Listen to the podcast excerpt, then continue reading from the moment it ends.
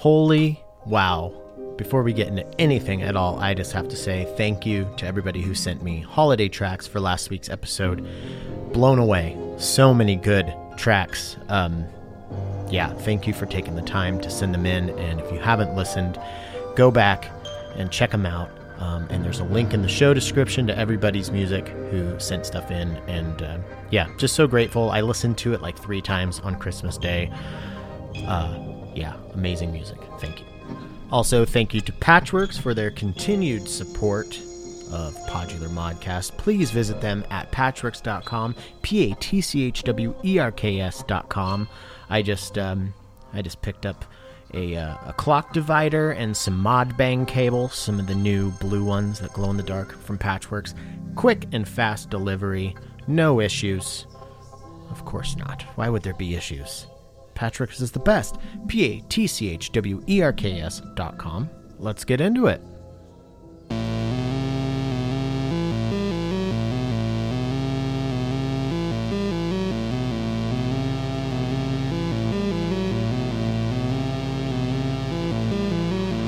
Hello and welcome back to Podular Modcast. My name is Tim Held, and this week we have R Beny on the show, or Austin as I like to call him, because that's his name.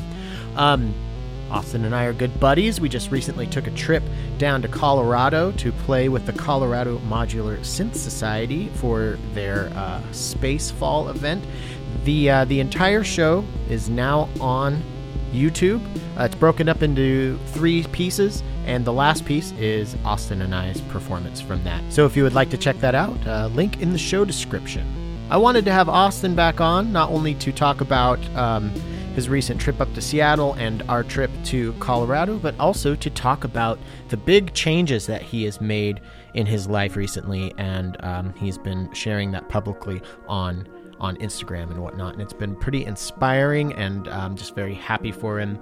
Uh, and uh, yeah, if you don't know what I'm talking about, you're going to find out shortly because we're going to get into it. And we're going to get into the show shortly. I'm going to keep this brief, but there's just a few things I want to tell you about. One, I just got sent this really cool little desktop semi modular mono synth that is wild and super fun and very playable and can be powered off of a small USB battery, which you know, I'm really excited about that. Um, made by a really cool European company, and I believe they're going to be fully announcing this uh, little mono synth next week. So, how's that for a little tease? We're going to have them on the show uh, early to 2022, so that's something to look forward to. Um, another thing I want to tease is we're going to announce a new module over at After Later Audio, and um, I am 100% positive that everybody listening to this would like to have it in their uh, in their case. So that's pretty fun. Um, we also just released the sample and hold uh, track and hold 2 HP module over there at After Later Audio. So if you want to check that out, head over to afterlateraudio.com. Uh, and then as for me, I, just, I got a hydrophone for Christmas. So I'm really excited about that. I'm going to go do some underwater recording of what? I don't know yet, but I'm going to figure it out. I also got the LOM Geophone, which is uh, like a seismic microphone. So I'm going to go try and record some really weird low frequency stuff with that as well. So I think 2022 is going to be the year of field recording for me. I don't know. Uh, what did you What did y'all get? send me a message. Tell me about the cool gear that you got. That sounds like fun. I want to hear. And the last thing that I will mention here at the top of the show is uh, just I want to say thank you to everybody who supports me on Patreon. That means a lot. Um, I know it's a hard time right now for a lot of people. So uh, for all of you out there who are continuing continuing to help keep this show an actual thing. I really appreciate it. This show could not exist without the Patreon, at least not in its current capacity. I could not do it the way that I do it now. I'd have to do like a once a month thing, or who knows what would happen. I don't even want to think about it. Um, so, yeah, if you want to help keep the show going um, or help even to grow the show, I do want to get these shows, uh, these episodes. Um, I want video versions and I want to get that on YouTube. I need some gear for that, and I'm going to pay for that gear via the Patreon. So, yeah, if you want to help grow the show, head over to patreon.com forward slash podular modcast. Again, really appreciate the support over there. Anybody who wants to help out, uh, it would just be so greatly appreciated. All right, that's enough of my blathering. Let's get into this chat with Austin, aka R. Beny. Where do we start, Austin? Where do we start? Where do we Uh, end? Well, hopefully, hopefully never. Um, or in a, like a triumph. I guess that would be kind of fun. Like, if you had to th- create, like, think of the most interesting way. Like, if you and I were, let's just say you and I were going to die together, right? Yeah. You write that scenario. How does that happen? This is a weird beginning to a podcast. Well, we're probably out on the old dusty trail, okay. and it's snowing, and we're caught in an avalanche. Oh boy. But luckily, we bought bought our uh, inflatable dinosaur uh, onesies that saved us. And we actually died because we were listening to music too loud, and it caused the second avalanche. I have so many questions, but the only one that I need to ask, I think, is what's an inflatable dinosaur onesie? Well, I just invented it in my head. uh, it's basically like a pool floaty, but you can wear it. Okay. Oh, I like that. Uh huh. But like on the inside, it's got like flannel instead of like plastic, so it's comfortable to wear. Okay. Yeah. I think we might want to edit this part out and contact a patent office. Yeah, And- let's contact Mike Patton about this. I'm in rare Um, right now, by the way. So Oh, that's perfect. I was trying to think of like a, a Faith No More slash lawyer joke, and it just didn't land. But pretend I did, and that it was funny. they can't all be epic. Right. Oh. You really Mr. Holy shit. that one. Oh. Damn, dude. You just like those The were Menace of the softballs. Opera. Well, you've already said Epic and Mr. Bungle, so I don't have any more. That's all the knowledge I have on Mike Patton. Um, You're not a big uh, Tomahawk fan. no, it's funny. I have a couple of friends that are like that have tried. So I have actually three friends, but they're all t- like ten or twelve years older than me, and Uh. they're always trying to get me into Mr. Bungle. And I've tried, not super hard, but what I heard, I was like, "There's, I just don't see me crossing this threshold." You know, I Yeah, I I, feel admire it. It's a little too sl- slappy bass funk metal, which I think is maybe just the first album or something. I don't know. No, I, I think you're spot on with that. Like, um, I kind of feel the same way. I, Yeah. There's one song I like called "None of Them Knew They Were Robots," and I like that song. It reminds me of Futurama or something. But yeah. Okay. Yeah. I uh, I think maybe I don't know maybe it's a generational gap maybe we missed that boat but now I'm at we're gonna get a bunch of DMs and emails being somebody saying you know this is their whole Uh. plan of how like gonna walk us through getting into you know, start Yeah. with this song I do like uh, the label that he runs, Epicac. Epicac, I think that's how you say it. Oh, really? The, do you know what Epicac is? It's like the ink, right? I it's it's some sort of it's a drink of some sort that makes Oh. you puke.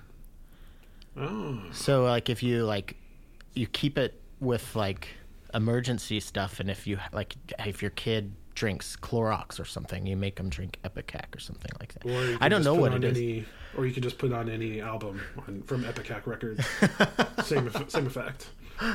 I wonder if he was like poking fun at Epitaph. Oh, that's a yeah, that's a good question. Wonder if him and Mr. know. Brett. Man, we're getting real inside. I like, know. And we're totally old- screwing our chances of ever putting out a release with either of these labels. Um, yeah, I don't think I don't think Epitaph would have us. Who knows? I guess they kind of like follow what's cool. I mean, if Yeah. if if like they punk and like synth. stuff, yeah. Epicac definitely gets in that like experimental territory. I can't can see that. Too much off the top of my head, but I, I feel like they've worked with like Tim Hecker or somebody like that. Ah, yeah. I just listened to Rave Death. Is it 1972? Yes. Rave. Yeah, I just listened to that. Twelve. 19 That's an inside joke. Yeah. before we started recording. um. Where? What? If, what the fuck are we talking about? Um, yeah, just avalanches and Avalanches. onesies. Well, I just I I just watched the part one from the show that we played together in Colorado. Did you see that they uploaded that? I actually did not know. Actually, Yeah, it's very fresh. Uh, Colorado Modular Synth Society just put up um, David uh, Soto, aka Sign Mountains Performance, and Alex ALX 106. Everybody knows Alex Nasty Nachos. Um, WMD. yeah, WMD. Yeah, very. Uh, it's cool to kind of relive that, and I guess ours is coming out a little bit before Christmas. Oh, cool. So I think I think they're lumping two, two, and two. So I think you and I will be the last. Be a Um, good way to ruin everyone's holiday. Right. Lump of audio coal. Uh, well, that show, like that whole kind, that week before and everything, was one of the reasons I wanted to uh, have you on again. Um, there's a few reasons, but yeah, it was cool. We got to hang out. I think I mi- I know I mentioned it on the show, but we got to hang out when you came to Seattle, and then um, and then we got to hang out the next weekend in Colorado. It was super fun. Um, Yeah. Seattle. Tell us about your trip to Seattle. Yeah, man, Seattle. Um, yeah, I guess it ended up being this like little mini tour for me, like just consisting of two shows. So yeah, Seattle was the uh, the first show, um, and yeah, put on by Basement State, which I'm sure listeners of your show would be familiar with. Um, Basement State out of Seattle, putting on shows. If you're not, yeah, if you're not familiarize yourself. Yeah, Yeah, and um, yeah, it was such a um, really cool show um, at this place, at this like chapel. Um, it's just like a beautiful spot. Mm-hmm. um, yeah, I don't know. What, what do you want me to talk about? you could just yeah, I- whatever. I was well, I wanted you to wax poetic about your. It was a mini tour, but I feel like this this the trip to Seattle was a mini vacation, and you did a lot of exploring and uh, yeah, Yeah, it was like a really cool. I mean, I know cool's probably like a terrible word to describe it, but yeah, it was a very interesting trip because it was also like the first time I traveled since COVID hit, essentially. oh right, So, um, the whole idea behind it was I was going to take a trip around that around this time, around that time, no matter what. So I had planned this trip to Iceland um, in October, and because of things, it fell through. My trip fell through, and the guys from Basement State hit me up and were like, "Hey, do you want to come play the show?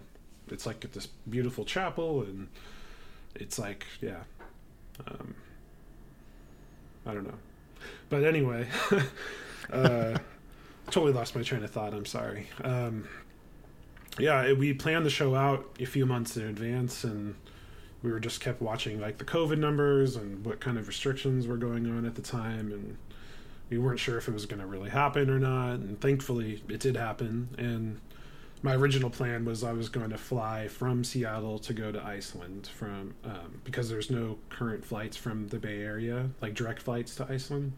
So I was like, okay, that's a good jumping off point to go do that.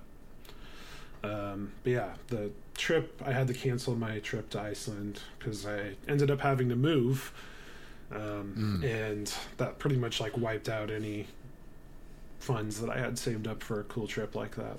Mm-hmm. But uh, I decided, oh, okay, well, I'll just s- stick around the Washington area for a week or so. And I've always wanted to go to the North Cascades, and I've never gone to Rainier, and I've never gone to any of the other cool spots up there. Uh, Mhm. Yeah. So, yeah, the show was on the, the first night that I got there, and yeah, such a beautiful venue. Uh, tons of reverb. So I was joking that I didn't need to bring my all my reverb stuff with me because yeah, it just sounded great in the room. yeah. There are probably forty foot ceilings in there. I wouldn't be surprised. Yeah, yeah. Maybe higher. It's yeah, it's really cool. Um, yeah, I got to try. Is it Dick's Burgers? Yep. Yeah. Burgers for the first time, which was incredible. Um, way better than In and Out. Just gonna say that here. Oh damn, that is a Shots statement. fired. Wow. I'm Yeah. California boy, and I thought it was way better than In and Out. Yeah. Dick's is there. It's no joke. They're they're solid Yeah. burgers. the fries are okay and the shakes are okay, but the burgers are top notch. Yeah. Um, yeah, it was a really good show, and then I kind of liked having it on that first night that I got to Washington, and then had like three or four days to kind of explore after that. So I kind of Mhm. just took off, and uh, I think you and I hung out the day after for a bit. I went to Mhm. a barbecue at one of your friends' places. Yeah, that's right. Yeah, Had some good homemade pizzas, and I the butchered a couple. of Yeah. yeah. We're supposed to um I think you're supposed to put on the what was the the, The sal- salmonella, sal- salmonella, uh, semo, sal- semolina. Semolina, I think, yeah, is the stuff you're supposed to put on the cutting board Yeah. under the dough, and I kept forgetting to put that on, and you try to slide it in. Once there's the toppings on it, it's just stuck there, and you got to put it in the garbage. We're like, oh, let's make a pizzone. not a calzone, a pizzone. Right? Yeah, And, yeah, that did not work well. yeah. It's all like raw, and yeah, it was. But yeah, um, yeah, hit up the North Cascades and explored that area. Went on a couple pretty cool hikes, and uh, stayed in Winthrop, I believe. Winthrop, mm-hmm. It's like this cool little town that's like cowboy, like western themed, Yeah, yeah. and like not in like a nefarious way, you know, like not Right, in, yeah. like, yeah, you're gonna get like shot here, uh, not in like we're a bunch of ro- tr- uh, coal rolling truck drivers, uh, like you legit, could like, find some out there. yeah, corral, kitty corral, uh, western style. It was really nice. Um, I, I loved it out there, and I, I guess it was kind of nearing the end of the season for traveling out um, in that area. Because I guess in November they start, they ask you to you, carry chains on you and stuff Yeah. for the snow. And there was a little bit of snow driving. I like rented a car and was driving around there, but not enough. Like it wasn't that bad, and it was all off the road anyway. So hmm Yeah, you beautiful. hiked up to some fresh snow, didn't you? Like I one of those did, yeah. I did, yeah. I went on um, this trail called the Maple Pass Trail, and I mean it's probably up there in the top top five, top three hikes I've ever done. Just stunning views and Yeah. yeah, beautiful scenery, beautiful landscapes. Yeah, and you're actually because it was kind of the end of the season, um, you probably lucked out in not seeing a masses of people up there either, because where that's one of the more popular areas you were at up there. Yeah, um, I yeah I, th- I got lucky in that way, and plus it was the middle of the week when I went out That's there right. too, which helped. Mhm. Yeah, uh, just like reading all trails, like the trails I was looking at, people were saying came here by 6 a.m. and all the parking spots were gone. definitely. yeah, that's a so. So- Hannah and I went out there and camped at Lake Diablo, that really blue lake that you have to drive past. Um, Yeah, and it was just like and it was during the week but this was like 2020 summer so everybody's doing nature stuff and it was just like it was crazy how many people were there it was like oh this doesn't feel like we should all be here but it was outside but we still didn't know what was going on with covid and stuff and yeah. everybody had the same idea to get out of the woods but um Pre-vaccine world too, probably. and- Totally. Pre- yep, it was. Yeah. Um, yeah, that's beautiful out there. Um, yeah, and then, yeah, you got to do some killer hikes. so yeah, I guess. Um, I mean, I do. I do love in the North Cascades. Like all the mountain ranges have names that you could only describe were given to them by like as a joke almost. yeah. Uh, I can't remember at the top top of my head. I know there's like, is it Cape Disappointment or something like that? yeah, Cape Disappointment is a place. Yeah. yeah, and like they're all named stuff like that. It's like I don't know. Yeah, there's found it very Desolation. Pass. I think Yeah. Desolation Pass. Cape Dis- Cape Disappointment is down south on the um, on the ocean. Um, but yeah, there is some pretty weird names out here, stuff like that, and a lot of the native uh, names of stuff. People, if you're not from here and you haven't grown up like saying it, it I can't imagine what it looks like on signs. Like Puyallup Yeah. is spelt super weird, and yeah, no one like my all the counties and lakes and stuff. I, it's funny to hear people try to say them, um, and then you get to feel feel cool by correcting them. Yeah, that's why I just I stick to just saying like Cape Disappointment. instead. Yeah. yeah. Going for the yeah the harder to, to pronounce names. Um, oh shit, yeah, we went on the. Uh, I took you on the ferry. Yeah. Oh yeah, the ferry. That I, was really. I cool. gotta, I gotta check out the uh, the the audio footage. Audio yeah, footage. you were showing me there was this cool like. Was it like the tunnel where the stairs are? There was like a cool Yeah. whistling type of sound. Yeah, it's like a really crazy, cool noise that I've I've tried to record before, but it's really hard to get it without the wind like fucking it up and just. Yeah, it was very windy, very cold. Um, but it was, yeah, it was cool to get to go on the the ferry. And yeah, Seattle's just a beautiful city too. I mean, Yeah, um, it's funny we were talking about how like the Space Needle is like if you live there, you kind of take it for granted a little bit. Because for me, Yeah. someone that's been to Seattle only a handful of times, I'm still like, ah, it's the Space Needle. and I'm sure it's the same. Like if people are coming to San Francisco for the first time and seeing the Golden Gate Bridge, and to For me, sure. I'm just like, Yeah. oh, I kind of want to avoid the bridge because there's a toll. right, right. And there's like a lot of people on it. I don't know. Um, No, I you actually uh, I remember um I was either dropping you off or picking you up from your hotel and like from like my parking spot was just like a really nice view of the Space Needle and I and you brought that up. You're like, do people get like tired of it? But then like hearing you say that made me try to look at it as if I'm not used to it and I was like, that is pretty fucking cool. yeah. It's pretty unique. Yeah. I will say the coolest, maybe like tourist thing I saw was. Um, ah, I can't remember the name off the top of my head, but it's like the Twin Peaks waterfall, Oh, Snoqualmie Falls. Snoqualmie Falls. Yeah. I would say, yeah, that was really cool. Like a really cool touristy thing I did.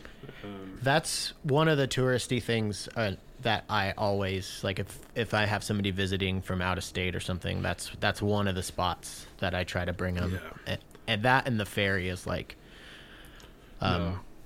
those those are like the things I really try to like stress people. Yeah, there's Pike Place, and yeah, there's the Seattle or the the Space Needle, but this is like I, I feel like those are special.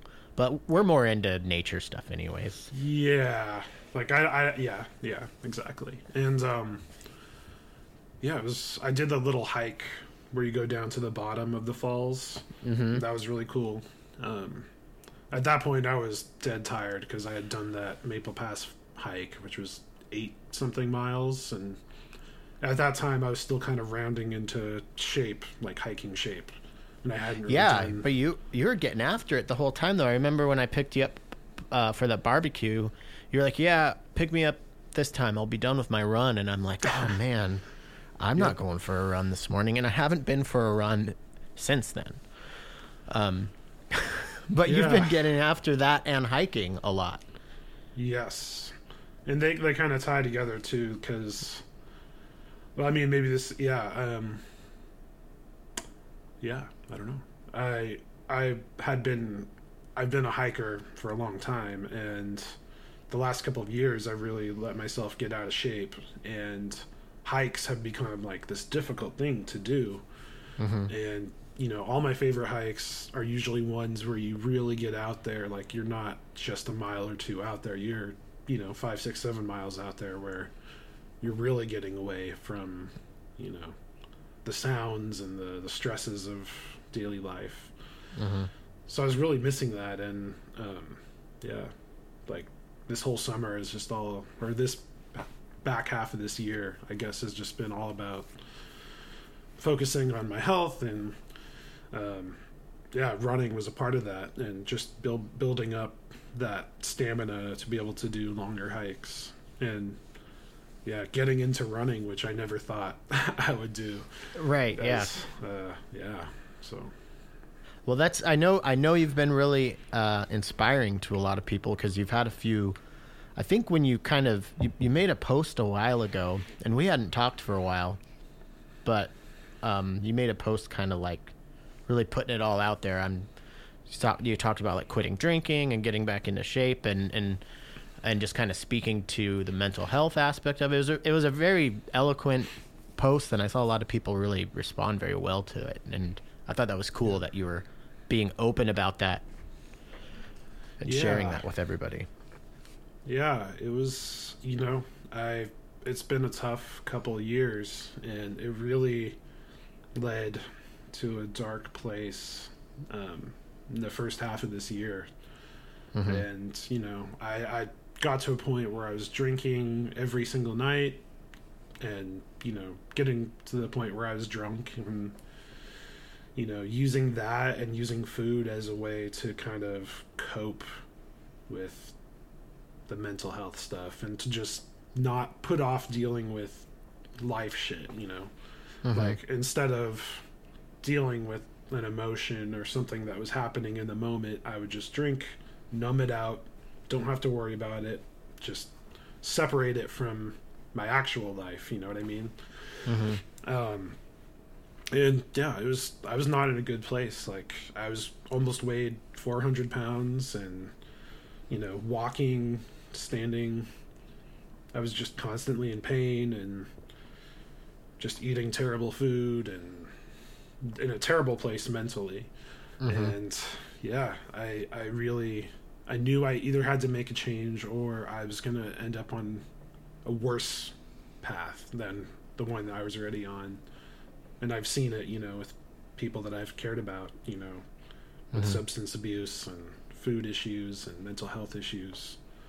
You know, I, I, didn't want to just become, I didn't want to end up like that. Um, Mhm. So I worked, you know, it took a lot of tries to actually, you know, stick the landing or not even stick the landing, but just get up in the air. You know what I mean? Mhm. I don't Mhm. think there's a landing point. yeah, yeah. Uh, but yeah, it took a lot of tries, and I finally like hit a groove. I was like, okay, I've made it through a week now, and you know, a week has turned into a month, and a month has turned into almost six months now. So Mhm. I Yeah. just yeah, forward momentum.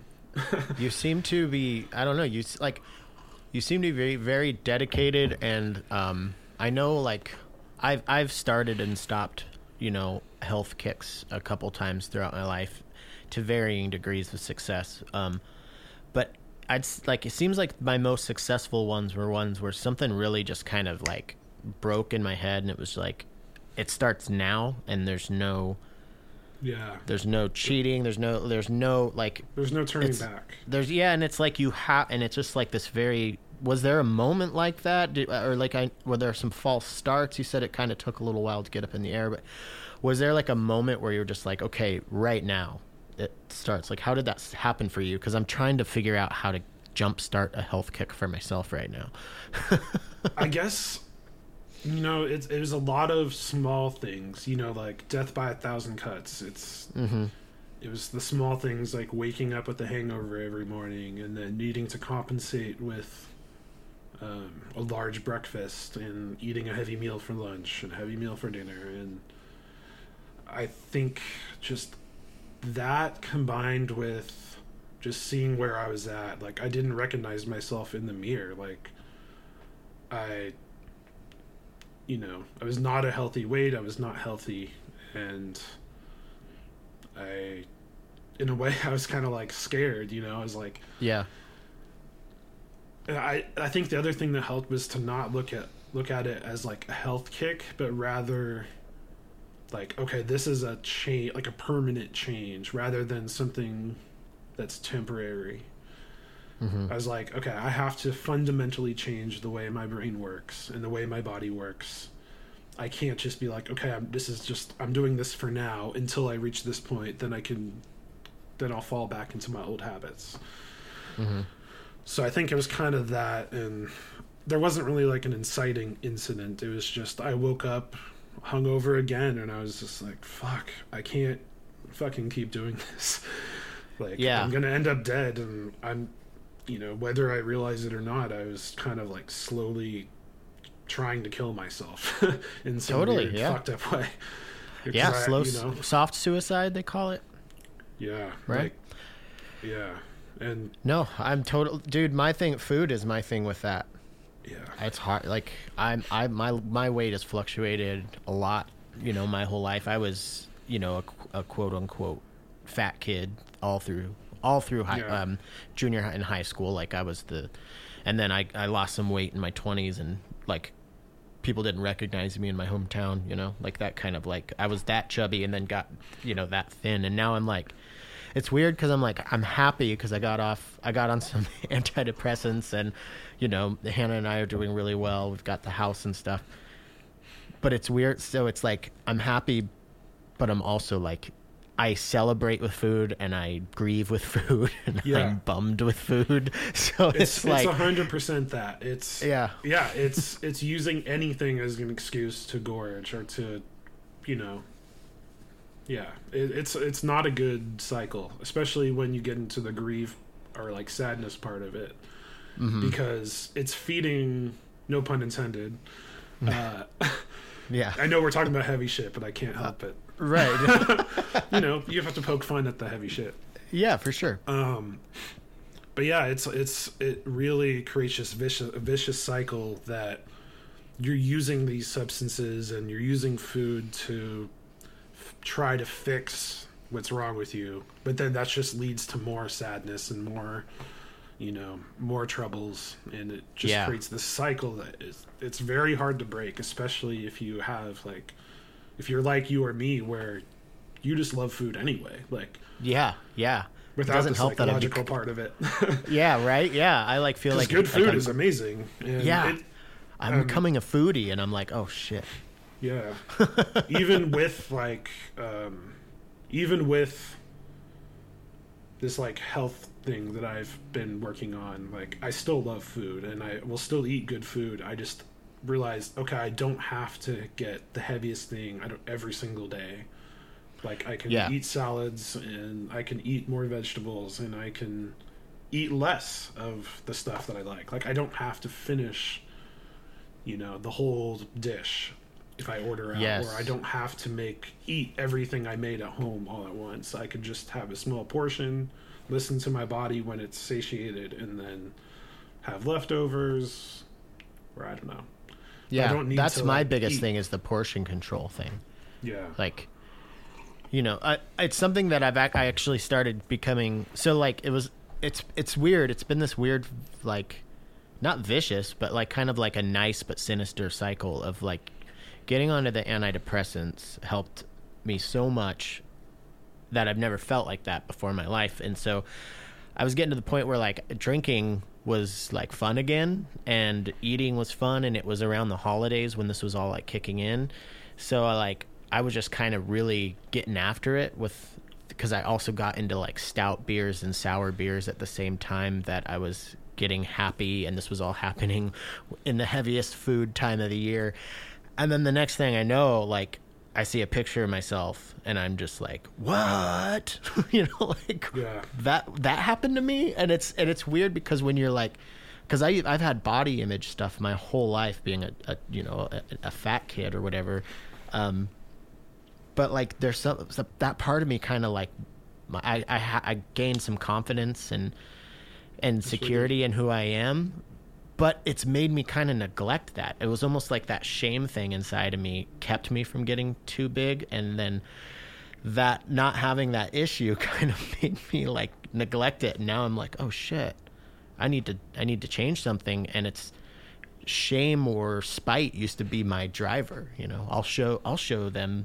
You know, thinking about the people who picked on you when you're a kid, you know that kind of thing. And now it's like, I don't, I don't. There's, there's nobody that I want to show. You know, I don't want to show them this. You know, like, so Yeah. it's like, no, I got to do this just to not die earlier. Yeah, that it's it's it becomes like that type of motivation, you know, like I, I've I've had like a very similar path, I think, because I was also a big kid, and mm-hmm. I always was like the bigger kid in the class, and like you, I also lost weight in my twenties, and in a way that almost makes you feel invincible in some way. It's like, wow, okay, I can do anything. Uh huh. Uh huh. Yeah. And you don't realize it's oh yeah you're in your 20s and you have exponential energy and, and you can just- drop weight. You can like cut out carbs for three days and like, oh shit, I lost Yeah. 15 pounds.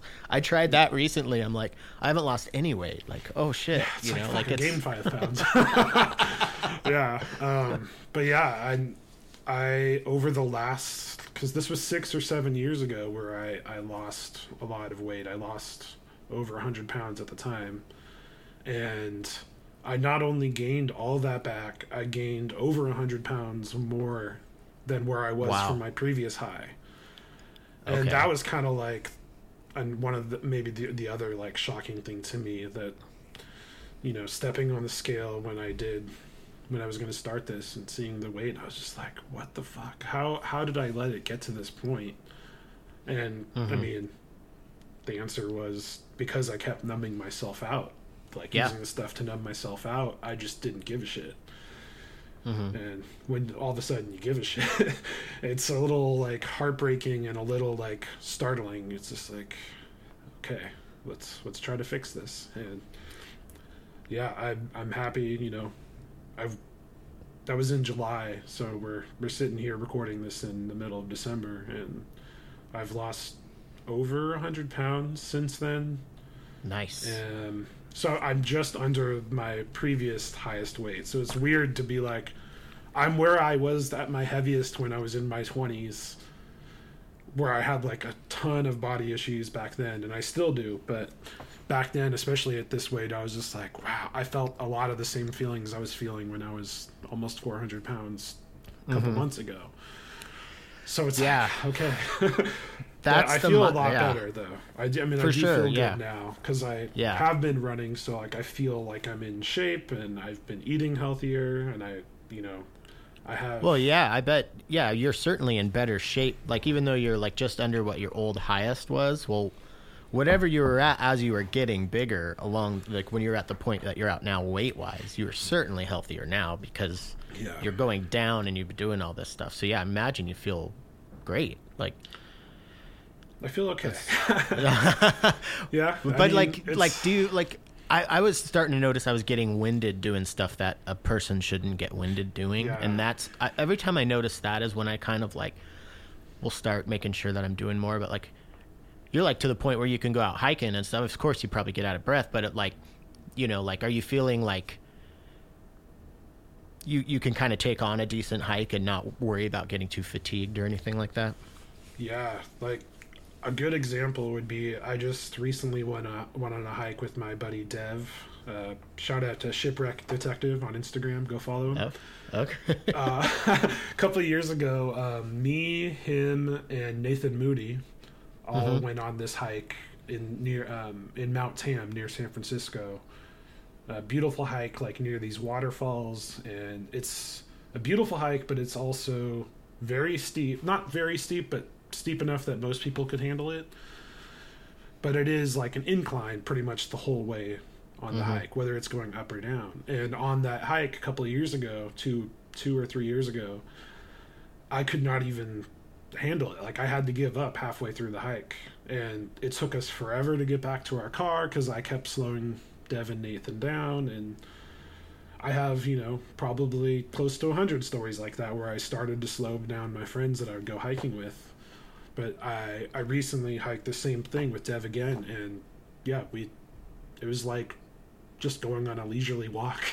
yeah, yeah. barely any loss of breath and i felt really good and the air was clear and my nose was clear and i don't know why i said that but Well, but I think Yeah. I know. I think all of those small details about it are are important because it's telling that you're locking it in in your head as this is what I enjoyed about all the, these aspects of taking care of myself. I actually enjoyed this thing that I love doing to like this this higher yeah. degree than usual and i imagine that's that kind of that that's rewarding so that provides incentive hopefully to keep working on it and you know i feel like that's when i when i started skating again a few years ago like once i could like pump around a bowl without getting winded i just caught the bug and like i was out there constantly until i tweaked my back and i've been too scared to go back out but roller or ice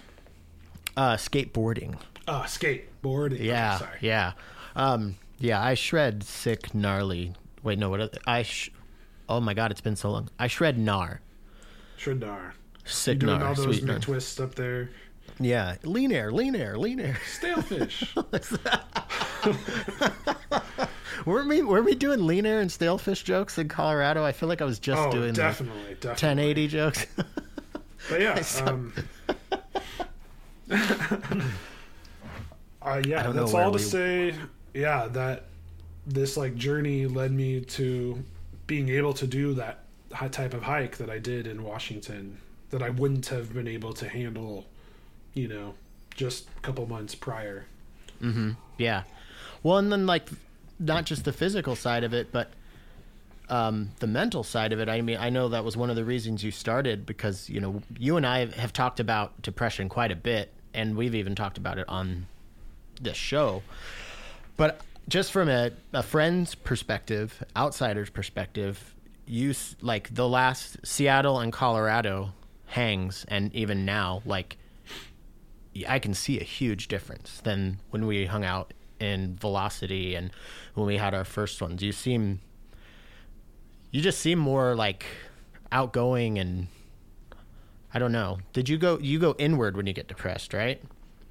Yeah, I do, and I, you know, I'm an anxious person, like anxious, nervous, and shy by nature mm-hmm. as well. So that was another thing, another role that alcohol played was kind of like a social lubricant, mm-hmm. and it kind of was like a way for me to be in the moment but not be in the moment. You know, like Yeah. I could be there making jokes with friends, but I don't have to feel the anxiety of you know being around people and you know it doesn't matter whether someone likes me or not because i feel good because i'm drunk so mm-hmm. Yeah, yeah, yeah. I, I remember the the velocity festival was so fun but i you know i was pretty much drinking like a fish during the whole trip and you know i didn't do anything stupid or whatever but i was definitely like drunk the entire time and Yeah.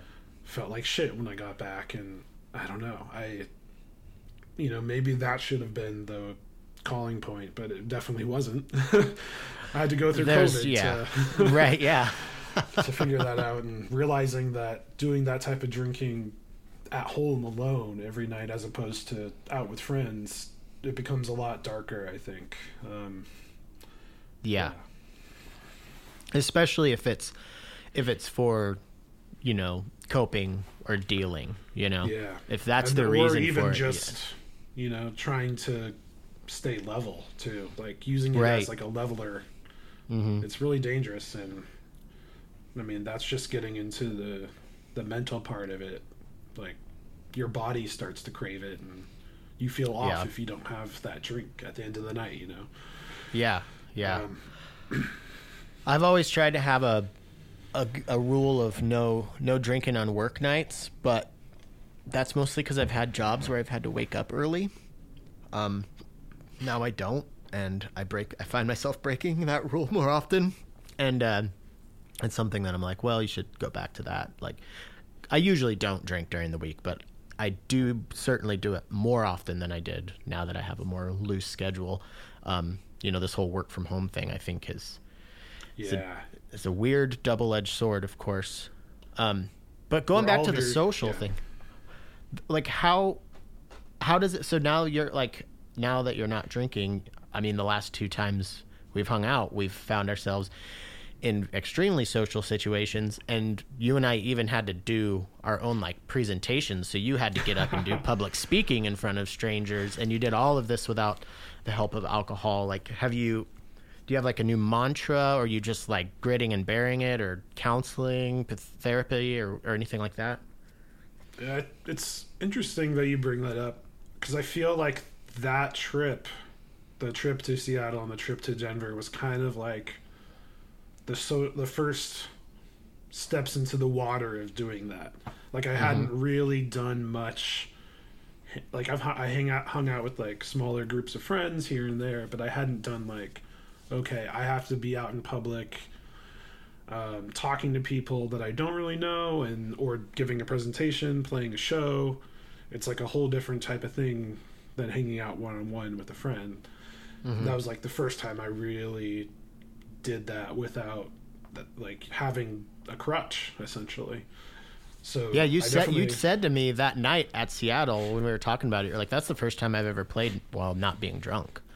Yeah, uh, like I've been playing shows since I was in my teens, like my early teens, and besides those like first handful of shows I played, you know, when I was fourteen or fifteen, I pretty much have been drunk off my ass every show that I've played since then. Especially as R Beny, and maybe you know people don't want to hear that from me or something, but that was how I coped with the anxiety of playing, and I, you know, I hope I didn't do anything, you know, to ruin any live show I ever did, and I don't think I did, but- but, um, yeah, it was definitely a interesting and new experience for me to do this, like in my adult life, playing a show sober, and I, I, I I've come around to like it. It was very uncomfortable, I have to admit, but I I did find myself being more into the music and being more in, into the moment as opposed to just trying to separate myself from that. And I think that helped the set itself in some way. Instead of just going on autopilot, I was really, you know, okay, I'm focusing on this. I'm here, right here with you, the people that are listening. And hopefully we could have like this cool experience together. And um, I hope that's how it came through because it, you know, it was my first time doing that and a little, little nervous. Yeah, yeah. I, I was. That's that's just so interesting to me, and I'm yeah, I'm like curious. Was the Seattle like was the was the Denver one less scary because you already had the Seattle one under your belt, or like, yeah, what was that like going into those two performances? you know, it was really interesting. Um, in some odd way, I felt almost a little bit more uncomfortable at the the show in Denver. Not for anyone's fault. It was just my own neuroses, you know. But I noticed because at the the Seattle show, there since it was at a chapel, there wasn't anyone else drinking really. Like pretty much everyone else was on my level at that point, and whereas opposed to the Denver show, there were there was lots of booze. It was sponsored by a beer company, Uh huh. Right. and that was a new experience for me too like being around other people that are drinking while being the sober one and um, i felt almost like more in my head at that show which you know i was just like okay i can get through this though because i think you know it's not that big of a deal it's just i have to you know calm my own cravings for wanting to join in and have a beer Yeah. Um, yeah. and just you know be in the moment and just be myself let things you know let things happen as they happen instead of you know falling for old vices or Mm-hmm. just letting the anxiety take over and shutting down like which is another thing i do is in uncomfortable moments i'll go find a quiet place to sit and not socialize and i really didn't want to do that on that on that trip so i really tried hard to be sociable with everyone and i really yeah i, I thought it was a good learning experience i was really happy that and grateful that i got to have those shows and i'm glad that you were there and i'm glad Soto, such a great person and Yeah. our host um Aphonic. Yeah. That was I so. They were great. Yeah. Brian. Brian. Yeah, they were. Yeah, they were great. Um, yeah, it was a whole lot of fun. But you know, it's funny talking about like the hangover thing. Like, so I was one of those people drinking at that show, and I had, I was hungover as hell when I gave that presentation the next day. Oh god. I, I, I did not feel very good. I think we both did not feel good for different reasons. yeah, yeah. We were like, we we were happy to do it, but we were like, we didn't want to do it in that moment. I think we were like, ah. yeah. I but no, I like, once I was in it, it was good. speaking. Yeah, Yeah, you, and you I did thought a you did a. Oh, go ahead. I was gonna say you did a great job. You were very worried about it, but I I thought like I know you hate it, but you're not bad at it. I those, I'm not good talking in a public setting. Like, I mean, I'm sure if anyone is still listening to this, they're like, "This guy talks a lot. Holy shit!" but it's easier for me to talk more with you know when I'm talking to a friend one on one. right. Whereas you know this was a situation where talking to a couple people that I don't know and it's being recorded and I didn't really prepare anything. And I was just like, wow, I'm very nervous right now. Yeah. Um, but yeah, I worked my way through it and kind of just explained, yeah, my live setup. And I think having you, you went on before me and taught, we're talking about um, the afterlay of your audio stuff, and I thought, okay, yeah, that's that's cool. Um, yeah, just seeing you handle it with grace and poise, and you were funny. Oh, thank and you. You're a very personable person, so like, yeah, you made it definitely a very comfortable vibe. Set up the room to be a very comfortable vibe. Good. I'm glad. So, hey, Jimmy G, what did you think of the secret aardvark sauces? I, I don't know. Once I tried the uh, drunken jerk Jamaican, it was uh, love at first sight. That's Jimmy G, my dad, giving you the what for about uh, what he thought about the secret aardvark sauces. They came over, my mom and dad, to see the new house that Hannah and I live in, and they stayed the night. And for dinner, I thought, hey, you know what? Why don't I bring out the, the big guns? So I brought out all of the sauces that I have. Um, and, and let Jimmy G go through the whole array. And uh, yeah, he was a, a, obviously a huge fan of the Jamaican jerk. He also really enjoyed the uh, the habanero sauce. So uh, yeah, why don't we hear what he has to say about that? So it just had that habanero flavor without so much heat. I couldn't agree more, Jimmy G. Um, and I'm also really excited to tell you, but also excited to find out because I haven't tried them yet, that there are three new sauces. They've got the Aardvark Reaper, they've got the Smoky Chipotle Aardvark, and then they got the Hottentotta sauce, which is a scorpion hot sauce. That one sounds really hot, but I know I'm in good hands with Secret Aardvark, so I'm I'm definitely going to try it. Uh, take it away, Jimmy G. For chefs at any level looking to spice up old favorites or a newcomer in the kitchen, Secret Aardvark sauce and marinades are the perfect partner in crime for that finely crafted moxie you can use time and again. To learn more, go to secretaardvark.com. Support for Popular Modcast is also brought to you by Manscaped. Cheers to 2022 and resolutions you can actually keep. My New Year's resolution is to just kind of keep better care of myself physically. I want to start exercising more. I want to start eating better. I mean, this is pretty classic stuff, right? But I also definitely want to keep on top of my grooming game because let's face it, I'm hairy. And uh, I have noticed there's there's definitely a uh, a correlation, a strong correlation between me using my Manscaped Lawnmower 4.0 and uh, just how much time my wife likes to spend with me. Uh, it's not rocket science, I'll tell you that. So, if you want to uh, not only keep yourself nice and groomed, including your nose, you got to get yourself a nose hair trimmer. Um, if you're anything like me, my friend Josh used to uh, he used to say that I was trolling because uh, he said it looked like I had two uh, troll dolls upside down sticking outside of my nose. So that's that's that's my blessing and curse. So thank God to Manscaped for that. So if you have an issue like that, you should head over to manscaped.com. And while you're there, insert promo code PODMOD20. That is PODMOD20 for 20% off and free worldwide shipping. Kick discomfort and poor hygiene to the curb this year and use the best tools for the job. Whether your resolution is to work out more or travel to new places, be sure to travel to manscaped.com for our exclusive offer of 20% off plus free shipping with a code PODMOD20. That's right, PODMOD20 at manscaped.com. Like we had a really good conversation when we were both flying out because our gates were like almost right next to each other.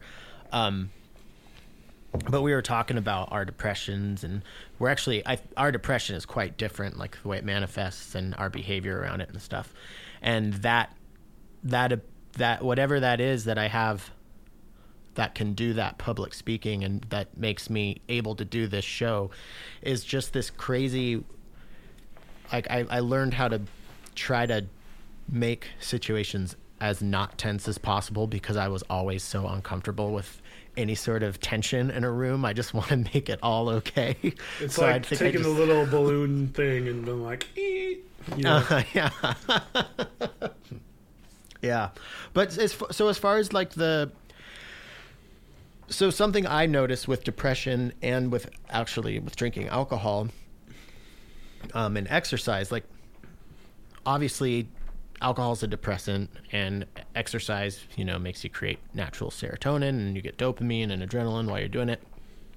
I uh, even when I was in really good shape and running a lot and hiking a lot, like my depression was still really bad. So it's not so much that with me. And I quit drinking for like six months, the first the first bit of 2020 because of my depression, and like I almost got more depressed than I'd ever been after a while. Um, so where am I going with this? Oh, how are you feeling with the not drinking and the the exercising and, and, and you know taking taking care of yourself physically? Do you notice a- a mental like how much is that affecting your mental you know day to day? yeah. Um, you know, it's like everything else. It's complicated. Yeah, yeah. Um, you know, that's still yeah something I think I'm probably just gonna have to always be working on. You know, for the rest of my life. Um, but it, I will say, it's a lot more manageable. Not have not like trying to shelve that away. Like when I deal with it head on, um, dealing with the, my mental issues head on, I find that I'm able to navigate them a little bit easier hmm um, as opposed to letting things fester and kind of grow into this like giant avalanche Yeah. of sh- shit. Uh huh. And Yeah. it's like instead of an avalanche, I can you know I can handle a few snowballs of shit. I just can't handle a whole avalanche of shit. Right. Right. Right. so if I handle the snowballs as they're they're thrown at me, then you know it helps a little bit. And um, sometimes you know you don't have that inflatable dinosaur onesie to protect you from your depression. So,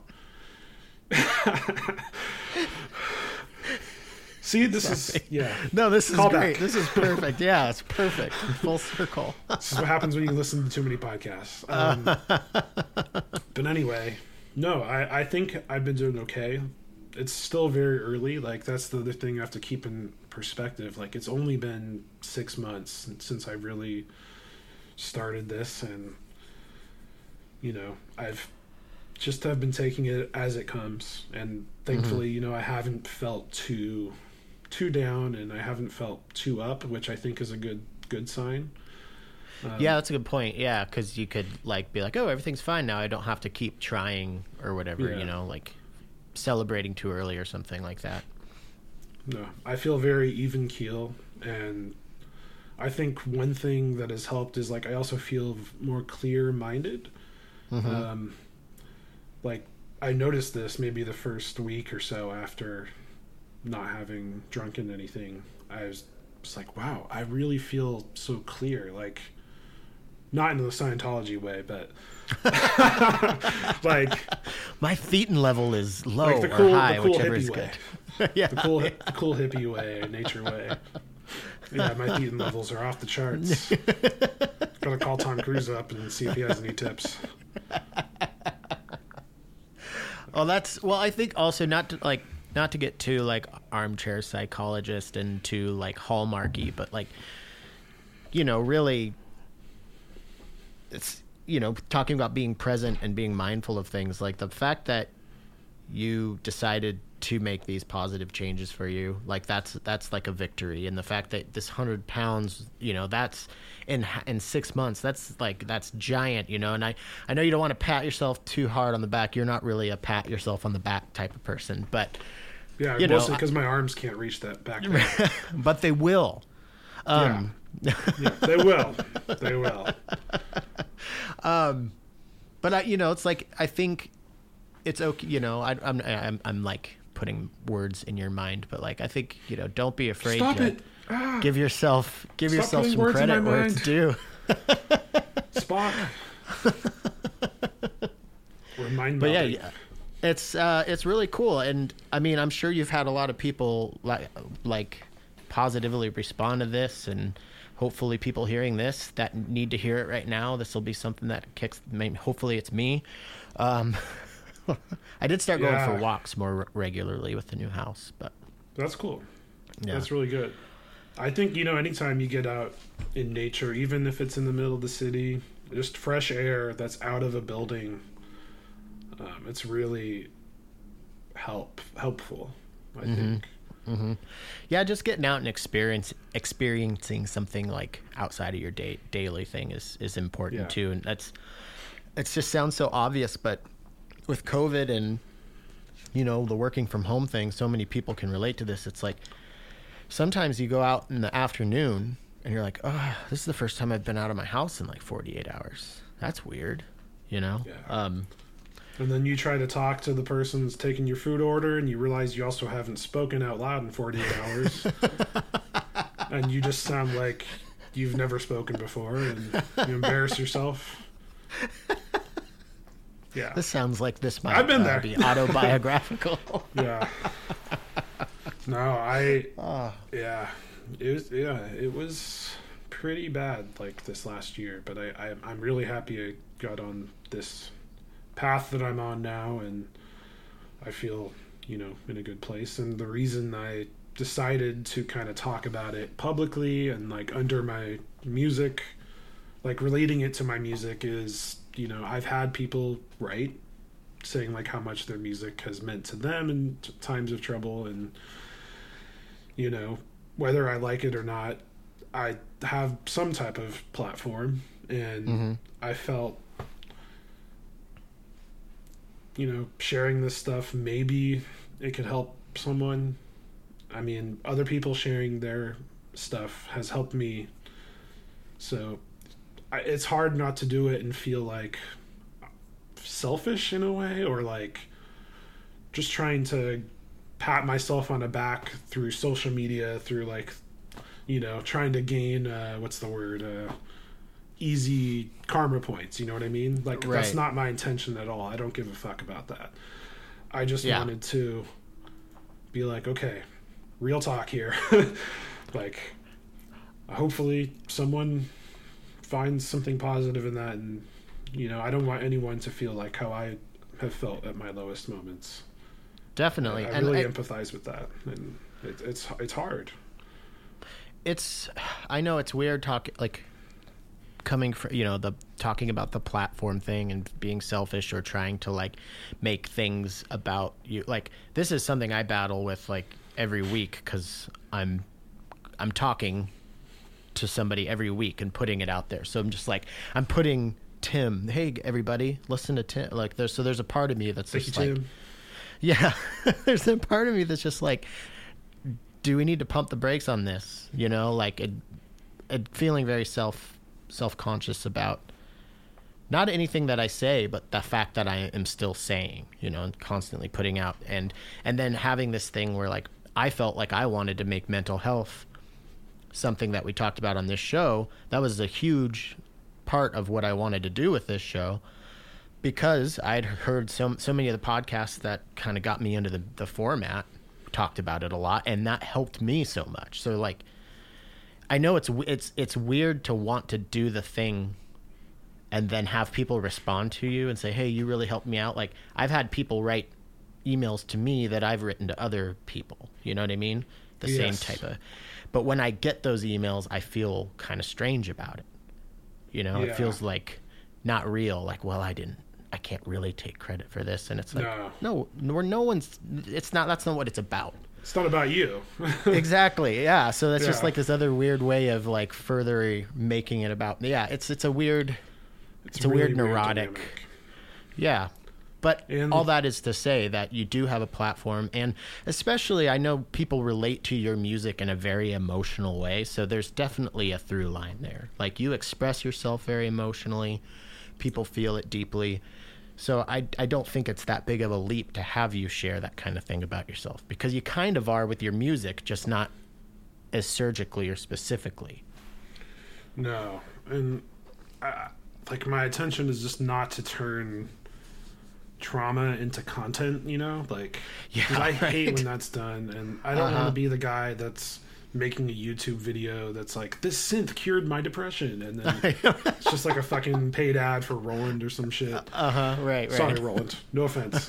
um, but you know, I see that shit sometimes, and I, it bugs me. Like not in the music world, but you know, trying to monetize trauma, I really don't empathize with that. But I empathize with connecting with other people, and you know, as unfortunate as it is, like the best way for us to connect with people right now, especially with the last two years, is through social media and through technology. And it's stuff that, you know, can be lead to maybe bad connections forming, you know, like how white supremacists and fuckers like that connect. Mm-hmm. But I think it's also good for people like us that, you know, we're dealing with life and we're very aware of all the shit that's going on in our heads that like it's good for us to connect i think because it makes us feel a little bit less lonely and it makes me feel a little bit less lonely. Um, you know when i hear from people saying like you know that it was an inspiration to them to quit drinking or to moderate a little bit more um, that makes me feel like okay I, I feel connected to that person in some way Mm-hmm. Mm-hmm. and I don't want to, yeah, make it like sick, like I'm trying to like sell my candle line or something. my R Beny candles. When do those drop, by the way? Uh, they're dropping with my bath bomb line next year.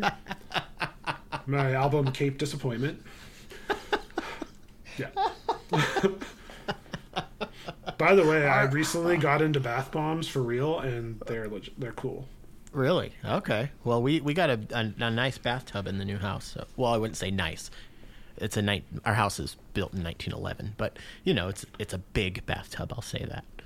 Well, I mean, 1911, they're probably taking baths more than showers, so that's probably you know That's true. they probably That's know true. what's up. Yeah, that's a good point. It's a very good point. I thought you were going for another 1917 joke. Yeah, I I'm all tapped out. I only saw that movie once. So. I liked. I, I think it was. I mean, I don't. I, I hate to say that I liked the, the war movies because you know war movies glorify it and stuff, but I thought it was a fun romp. Yeah, it was pretty. It was a, definitely a romp. Yeah, No, I liked there was like one shot, and that was pretty cool. Cinematography is really cool. Yeah. like you said, like good. any movie that glorifies war is a little fucking hokey and kind of maybe a little misguided. Yeah, uh, you want to see like- the the war Speaking of- movie? What's that? I was gonna say, speaking of turning trauma and tragedy into content. Oh, right. But Yeah. um, if you want just a a very anyway, today's episode brought to you by Blue Chew. Just kidding. I'm trying to get better help or something like that. I think that would like that would be a really cool thing. You know, Yeah. so if anybody out there is listening, um, God, this was the whole reason I had you on to talk about this. Is I'm hoping that somebody I can get some like those call in therapist lines. Yeah, Oh yeah. um, yeah. I hope I hope that works out.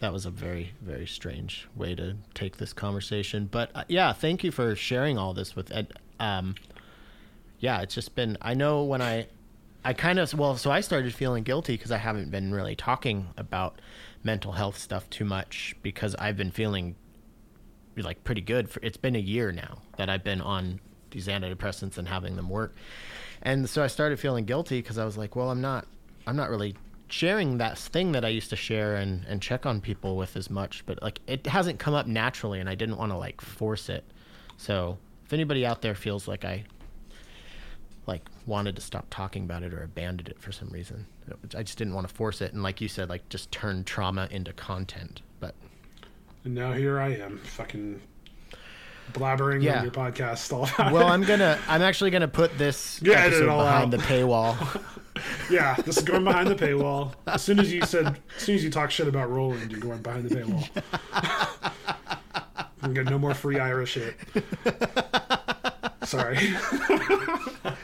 So some something that I did that I wanted to ask earlier and then I forgot to and we got off the subject. But like um How is how is the the creative experience now since you've like stopped drinking and you're kind of in this new like mode um, and live and and recording if you're doing any writing and recording right now Yeah, that's you know that's a good question because it's still one I am figuring out on the fly. Um, I think yeah, playing live was a really good experience, um, especially having two shows so close together like that.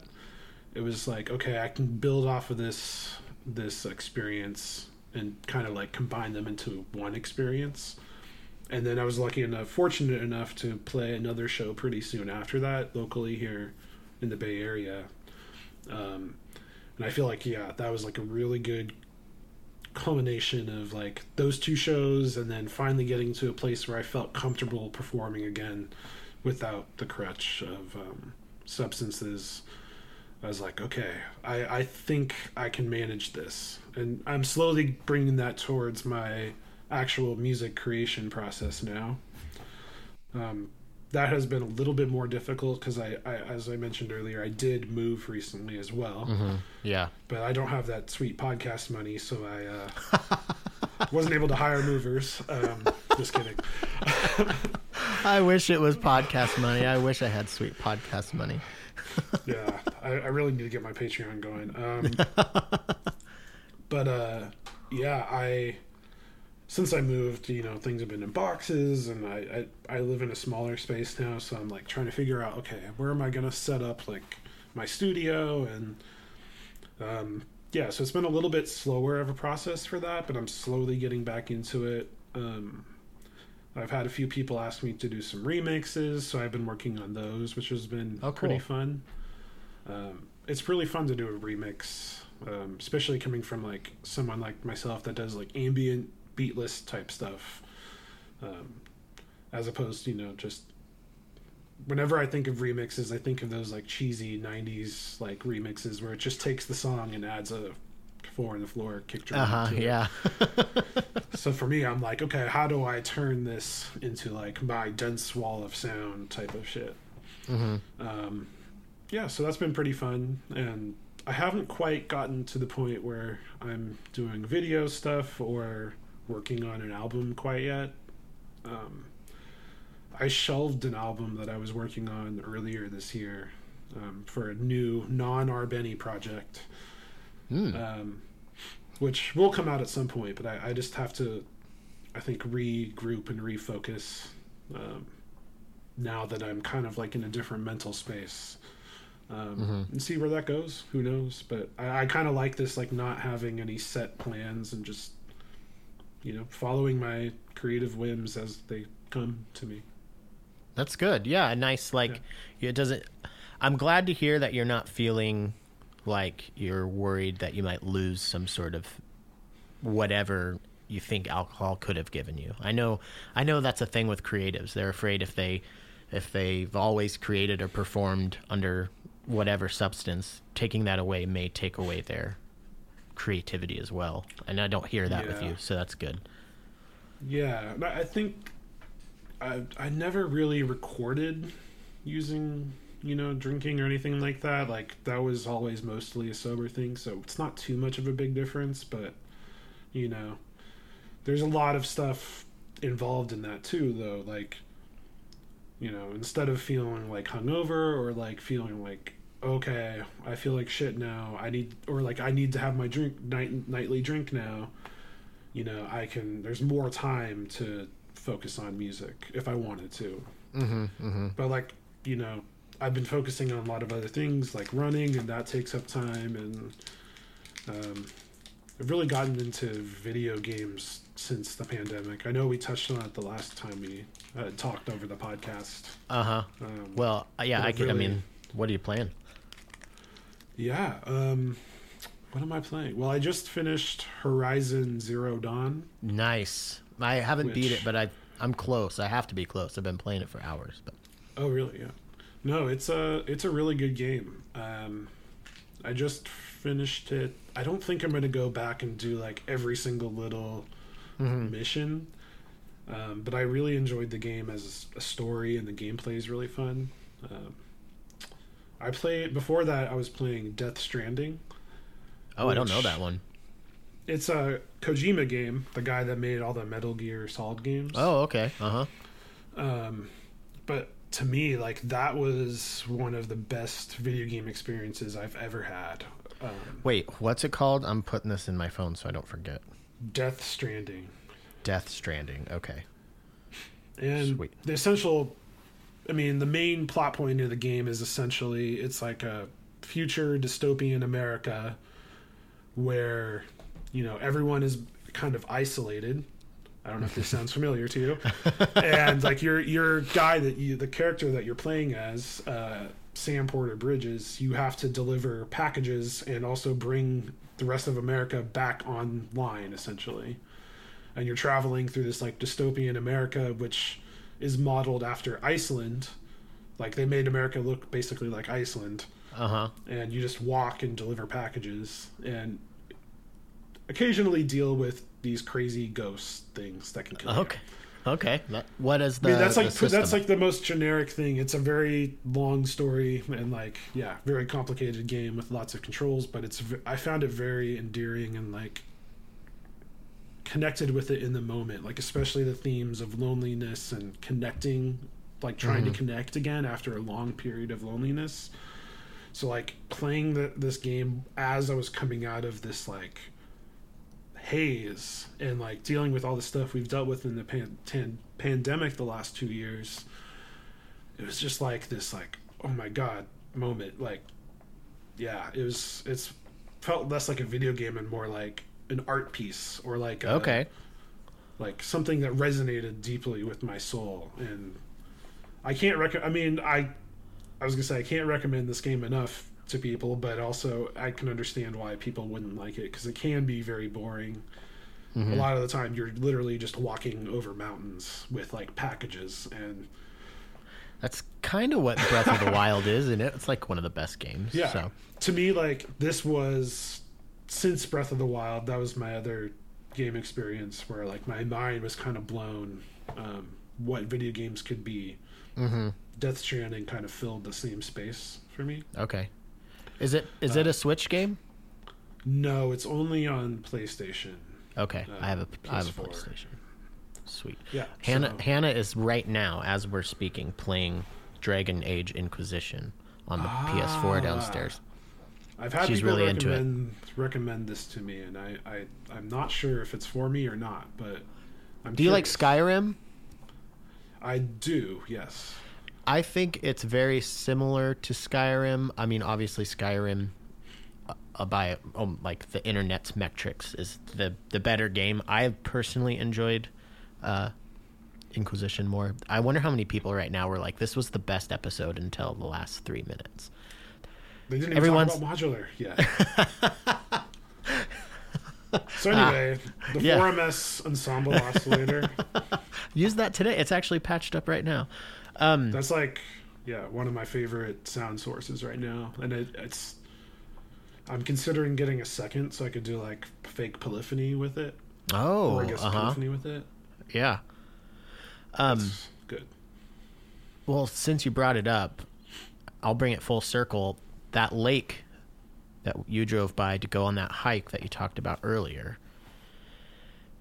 I when I ju- when I first got the 4MS ensemble oscillator, the first video I did with it is by the road is on the side of the road there with a big mount one of those big mountains that you drive by behind me. So if you you really want to go deep into this whole world that we're talking about, you can check that out on my YouTubes. Um, I will. see how I turned that into a, a plug for myself? Yeah. Yeah. Um, I like it. I like it. I like your technique. um, I've been technique. playing Doom, Doom, Doom Eternal, and I'm Oh, the is that the original Doom or no? Is that a new Doom? That's the newest Doom.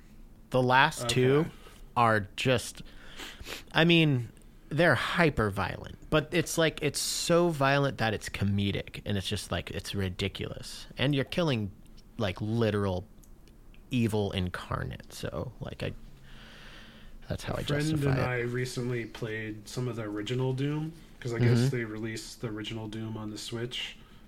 It's really fun, Is it? but I will say, I don't know if you ever, I don't know if you remember this or you're aware of this. Do you remember Chex made a version of Doom in the '90s called Chex Quest? Wait. it was basically Doom, but it, instead of a gun that shoots like bullets, you shot like Chex. Like the cereal? Yeah. What? It came with it came as a CD-ROM in the Chex box.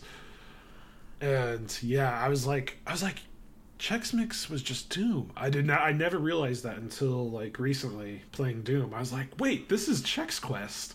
Oh my god. I'm looking up Chex Quest the second. I think you can get it for free like I think whatever company makes Chex uh, is making they made like a new version for free or something recently. Oh my gosh. I hope That it's not Kellogg's because we're, we're supposed to be boycotting Kellogg's right now.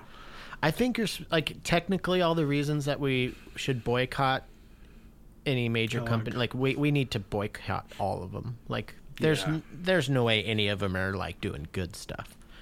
No, probably not. Like Yeah. you can say boycott check uh, Kellogg all you want while you're shopping in the Target or whatever. Right. Yeah. Exactly. um. Yeah. How? What time is it? Are we? What time are we at? oh I know, I shit! Cool. Get, I gotta get to Target. Yeah, I know. I wanted to make sure I get to Target before they close. Um, no, my wife goes to bed at nine usually, so I just want to make sure that I'm not keeping her up and that we. Uh, but is I mean, so you're you're not really like we're oh that's that's what it was. I'm stalling because I was trying to remember. There was one more thing I wanted to ask you about, and I can edit this out if that didn't happen or it hasn't happened yet, or you don't want to talk about it. But remember, a band reached out to you while we were in Colorado to see if you could open for them. Ah, yes, Did that, That- or is that going to happen? that happened. That was the third. That was the one? aforementioned show that I had brought up. Um, I had the chance to opportunity to open for the band Squid, uh, based out of the they're based out of the UK. Um, yeah, I opened up for them here in San Francisco, and it was it was really um, such a great experience. Uh, Okay. For some reason, I think ambient music seems to resonate with post punk and like Yeah. rock music like like fans like that. I don't know. It's it's really weird. Um, but Well, how- I was how did it go? Oh, it was it was went really well. Um, it was at this venue called the uh, Rickshaw Stop here in, Uh-huh. in San Francisco, and it's a really nice venue. Um, it was really cool because like that's the type of venue where I would go see shows, and getting to play those types of venues is definitely kind of like a pinch pinch yourself moment. Like holy Yeah. shit, I'm on the stage and at this place where I've seen like all my favorite bands. Uh huh.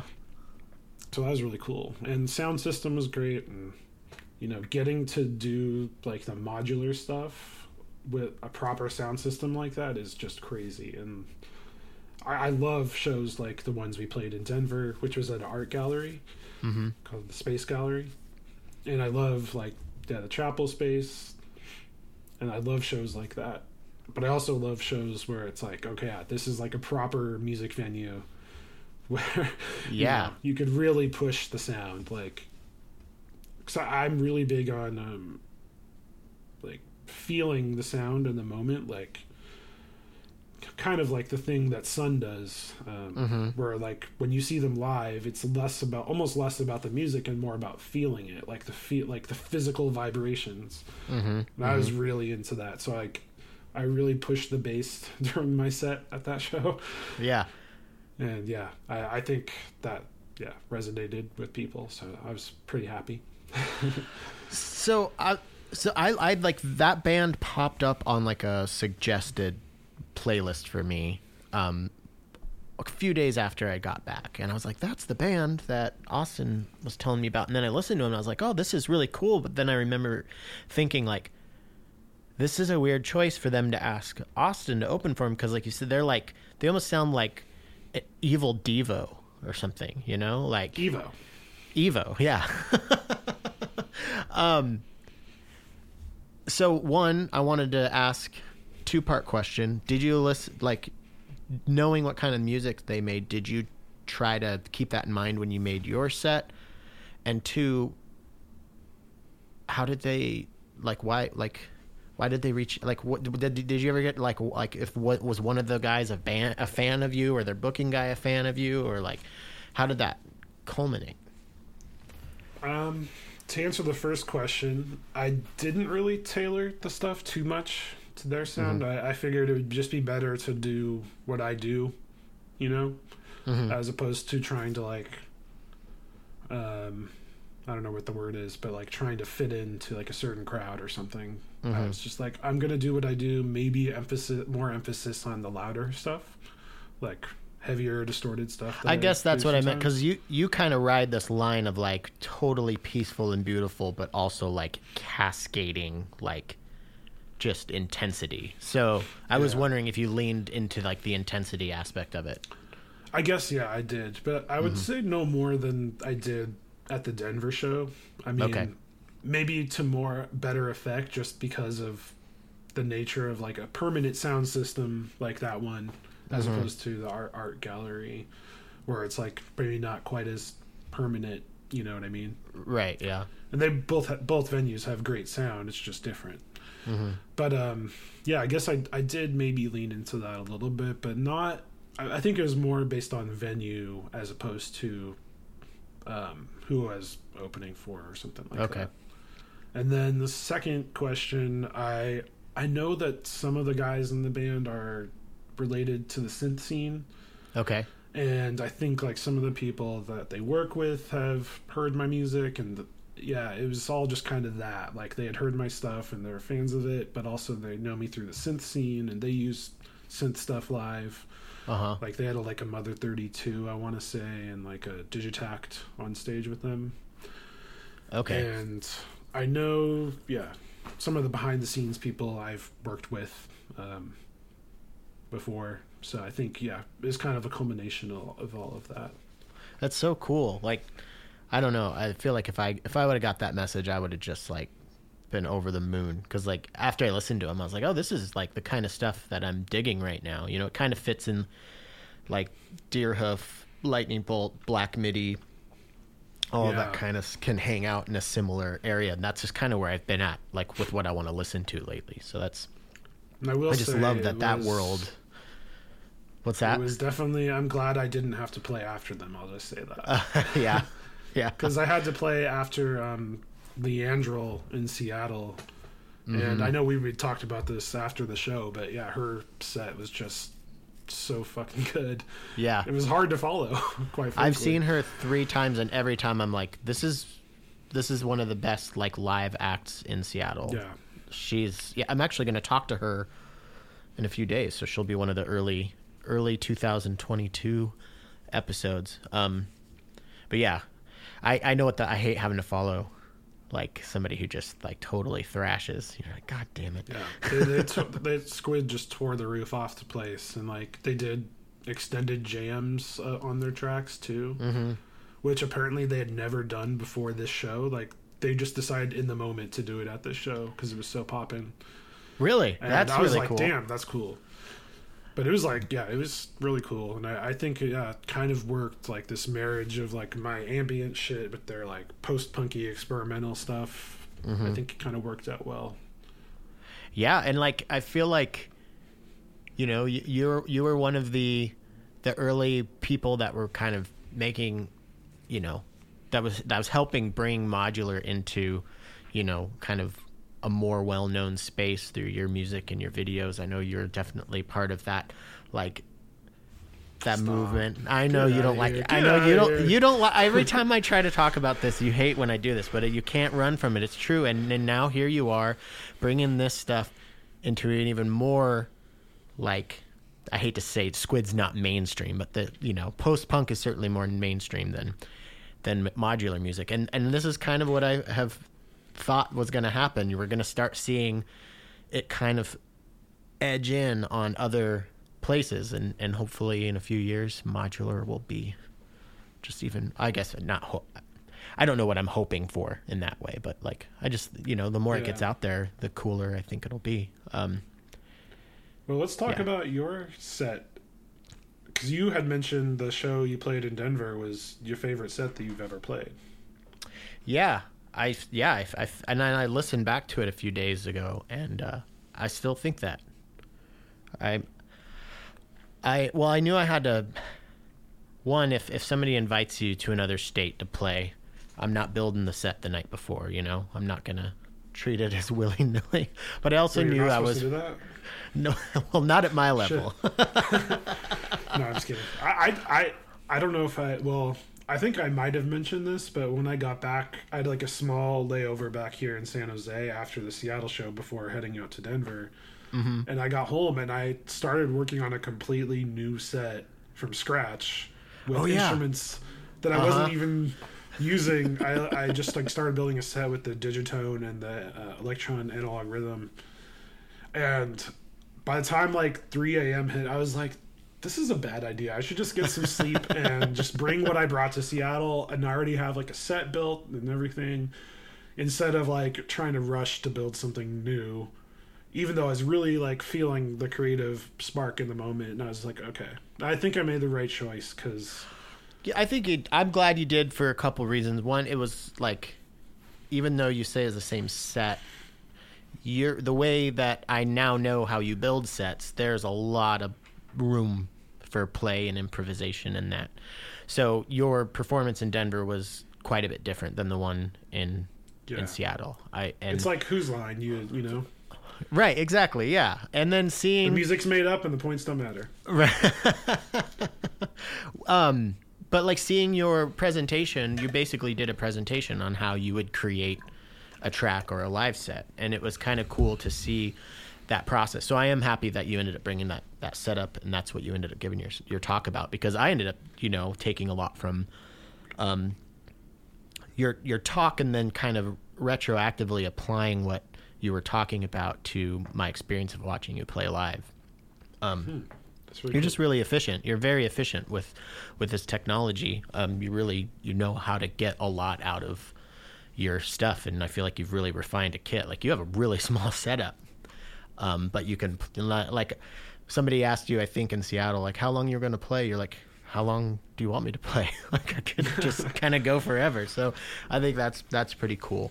Um, and that's the thing that I'm kind of working towards, and something that I'm just kind of starting to figure out how to to kind of peek my my head into that world, and that's why I think I I I put that set as my best because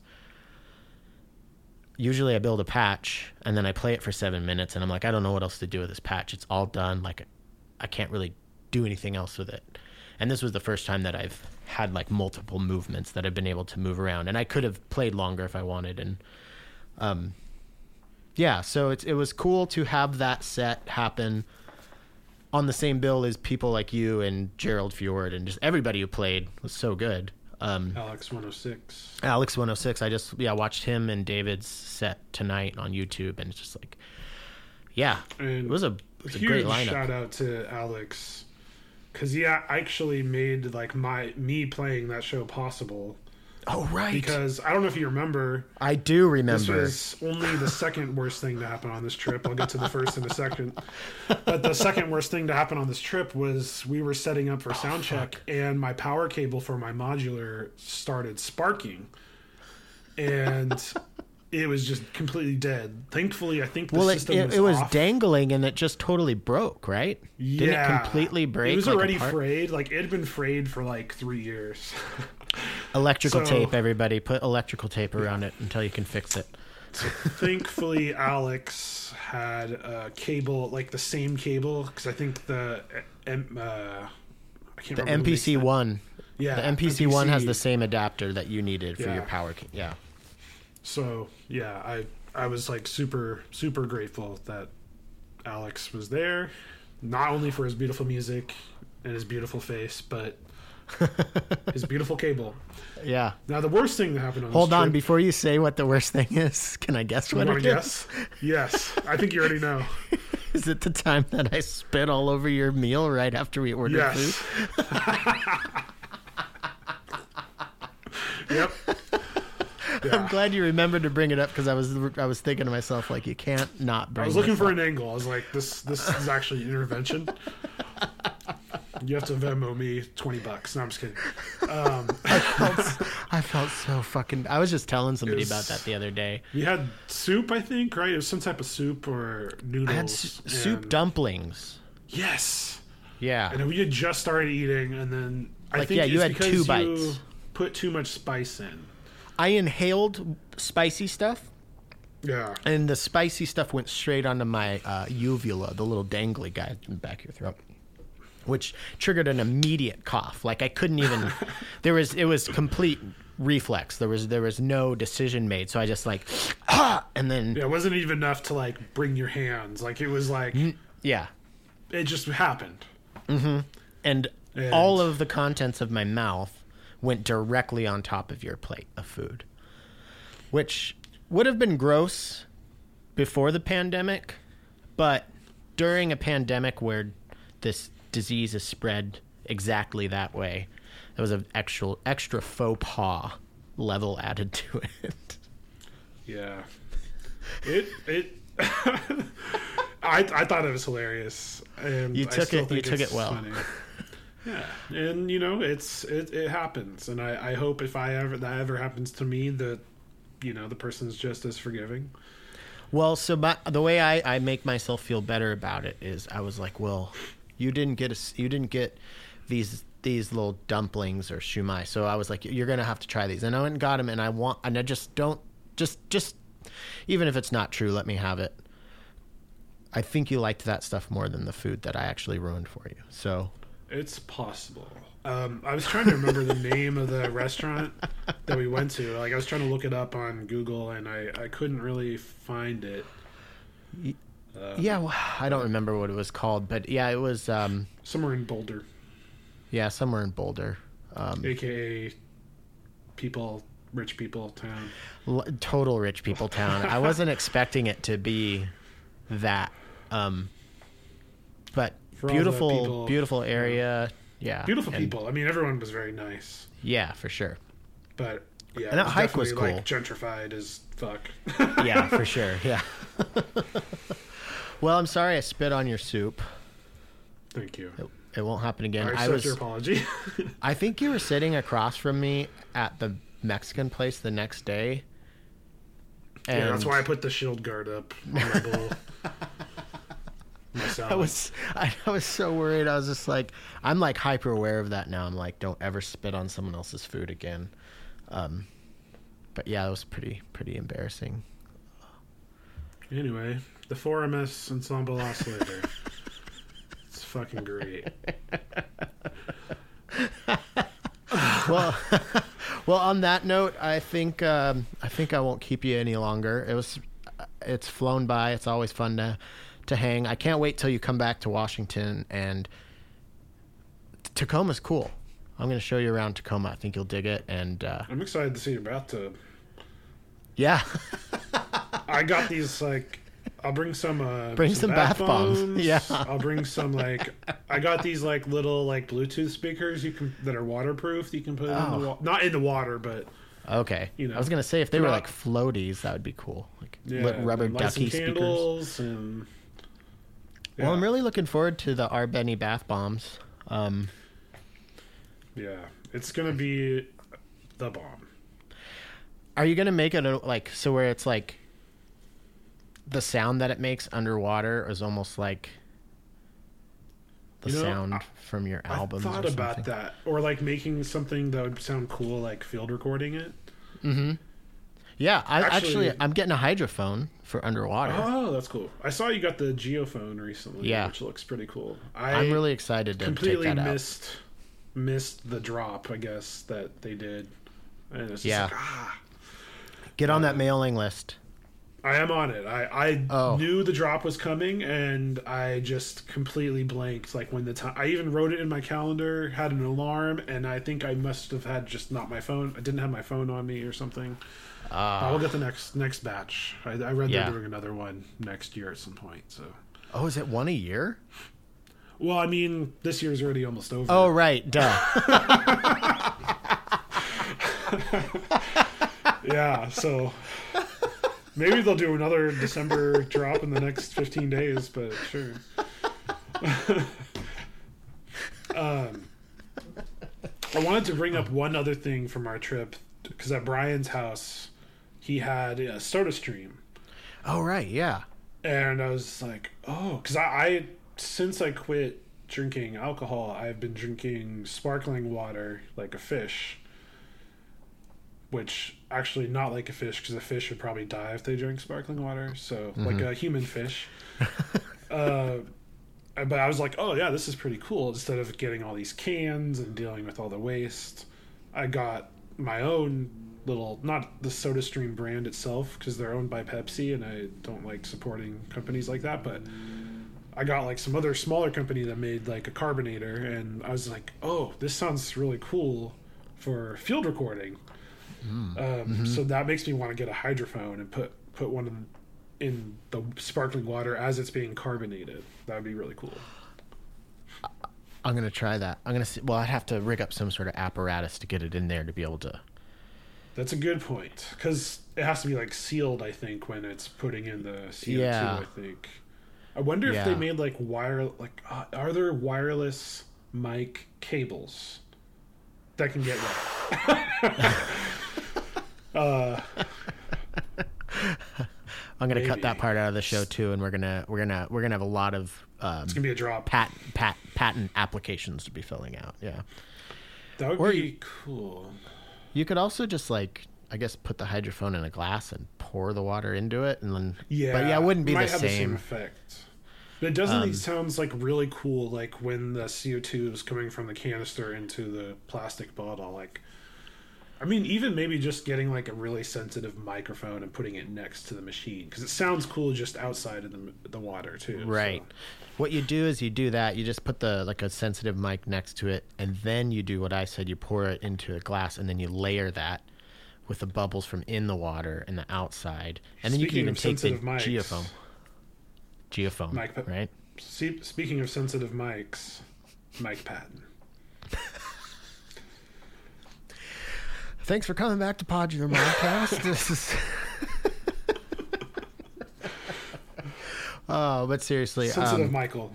thank you so much for for uh, for coming back on. Um, it's always fun to hang, and Yeah. uh, Thank you for having me and letting me, you know, both equally talk about some heartfelt stuff that I have been wanting to get off my chest a little bit. mhm. You know, um, and also, you know, just make dumb dumbass jokes.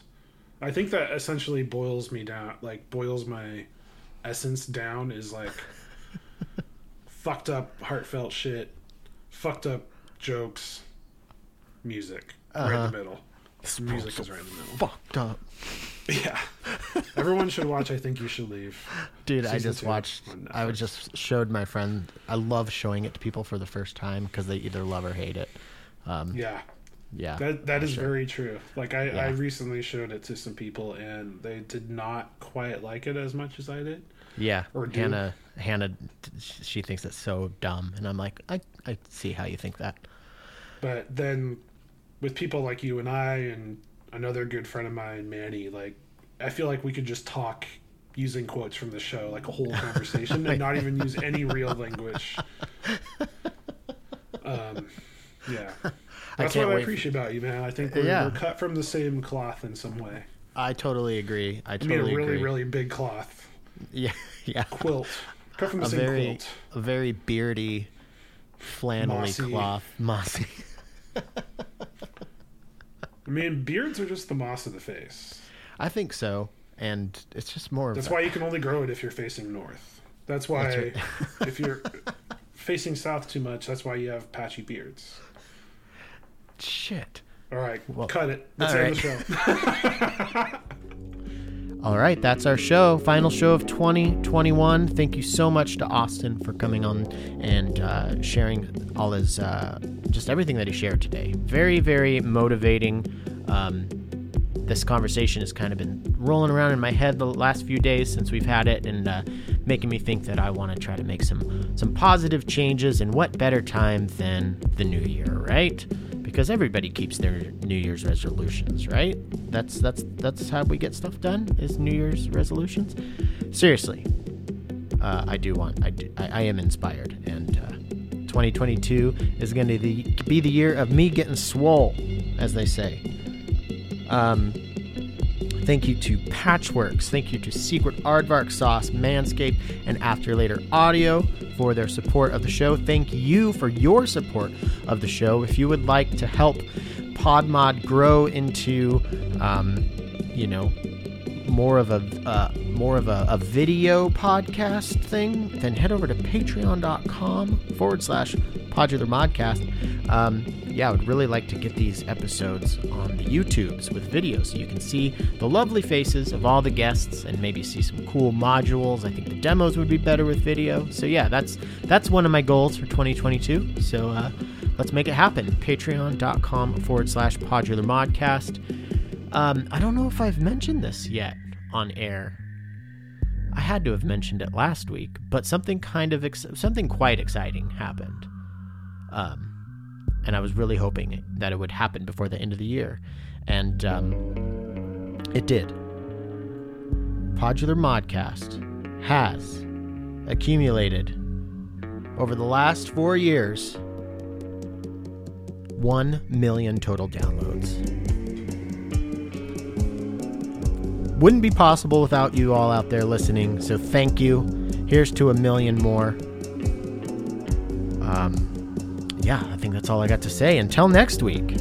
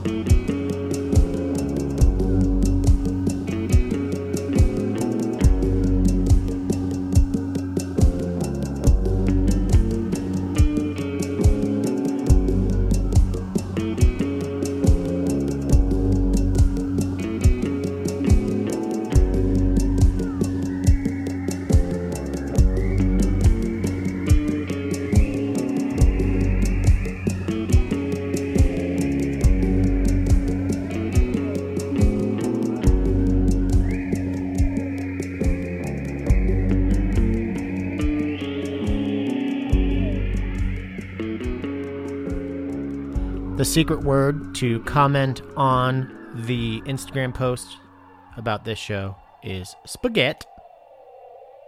Oh, spaghetti. Spaghetti.